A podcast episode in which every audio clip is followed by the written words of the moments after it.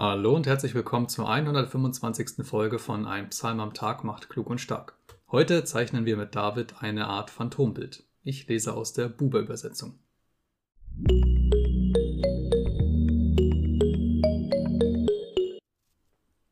Psalm 52 des Chormeisters, eine Eingebungsweise Davids. Als Doeg, der Edomiter, kam und es Shaul meldete und zu ihm sprach, David ist in das Haus Achimelechs gekommen. Was preisest du dich der Bosheit, Gewaltsmann, als einer Gotteshuld all den Tag? Verhängnis plant deine Zunge, einem geschliffenen Schermesser gleich, Täter der Trügerei. Du liebst Böses mehr als Gutes, Lüge mehr als Wahrheit reden. Du liebst alle Reden des Verblüffens, Zunge des Betrugs. So wird Gott auch für die Dauer dich stürzen dich raffen, aus dem Zelte dich reißen, dich entwurzeln aus dem Lande des Lebens. Die Bewährten werden schauen und erschauern, und auflachen werden sie über ihn. Da ist der Mann, der Gott zu seiner Trutzwehr nicht machte und sich sicherte mit der Fülle seines Reichtums, auf seine Verhängnismacht trotzte. Ich aber bin wie ein üppiger Ölbaum in Gottes Haus. Ich weiß mich sicher in Gottes Huld, für Weltzeit und Ewigkeit. Auf Weltzeit will ich dir danken, denn du hast es getan, deinen Namen erharren, denn er ist gütig, den dir Holden zugegen. Und wieder eine Episode aus der großen Verfolgung Davids durch Saul. Mit diesem Psalm liefert David im Grunde eine Täterbeschreibung eines seiner Verfolger ab. Doeg, um den es hier geht, ist Teil von Sauls Gefolge. Aber er ist kein Israelit, sondern ein Edomiter, damit Angehöriger des Volkes Edom, das im ständigen Clinch mit dem Volk Israel liegt. Er wird zunächst als Oberster über die Schafhirten Sauls ähm, eingeführt, also vorgestellt. Doch dieses Bild wandelt sich relativ schnell, denn er hat überhaupt keine Skrupel, Davids Aufenthaltsort zu verraten. Es geht ihm also letztlich auch nur darum, seinen eigenen Vorteil zu suchen.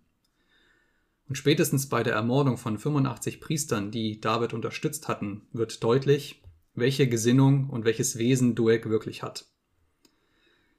Kein Israelit in Sauls Gefolge hat es gewagt, Hand an die Priester anzulegen. Doeg kannte da keinerlei Skrupel. Und so wird auch klar, warum David ihn als Gewaltmenschen, ja, als Menschen voller Gewalttätigkeit und ohne Skrupel und voller Bosheit beschreibt. Sein Ruf wird ihm auch in gewisser Weise vorausgeeilt sein, denn David hatte schon kurz das Vergnügen, mit ihm zusammenzutreffen. Er war ihm also nicht unbekannt. Das Schlimmste daran ist aber, dass Doeg sich keiner Schuld bewusst ist und dass er sogar stolz auf sein Verhalten ist. Und das, was er, was er tut und was er, was er in sich selbst sieht, dass er ist, ist für ihn, für ihn so eine Art Gottesgabe. Gott hat ihm diese Kraft, diese Macht gegeben. Er bringt Tod und Verderben. Er liebt Hinterlist und Lüge und schreckt auch vor Mord nicht zurück. Das alles scheint ihm wirklich Gott gegeben zu sein. Für ihn ist nichts Falsches daran, so zu handeln, und im Gegenteil, der Erfolg scheint ihm sogar recht zu geben. Die Bibel schweigt über das weitere Schicksal Doex, aber was über ihn bekannt ist, das kannst du im 1. Samuel-Buch Kapitel 21 und 22 nachlesen. Doch so wie David es im Psalm beschreibt, dass Gott ihn eines Tages aus seinem Zelt herausreißen wird, sprich ihn vertreiben wird aus seiner Wohnstadt und aus dem Ort, wo er wohnt, ähm, und ihn aus dem Land des Lebens entwurzeln wird, kann ich mir sehr gut vorstellen, dass David sich dessen irgendwann angenommen hat, spätestens als er König wurde.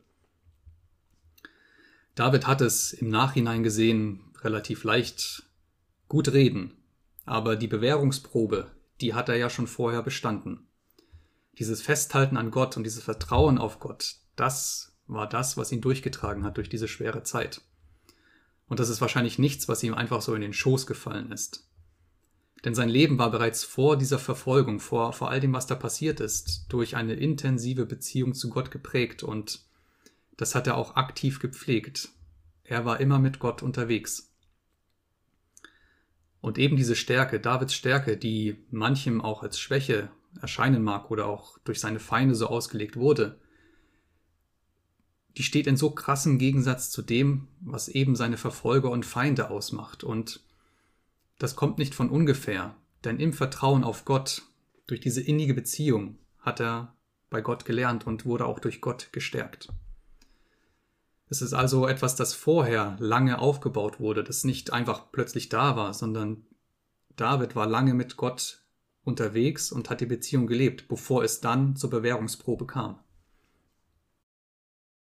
Und auch aufgrund dessen hat er sich nicht in die Irre leiten lassen, hat sich auch nicht verführen lassen, hat nicht Gleiches mit Gleichem vergolten oder gar noch Ärgeres getan. Vorsorge ist biblisch gesehen also durchaus eine gute Sache.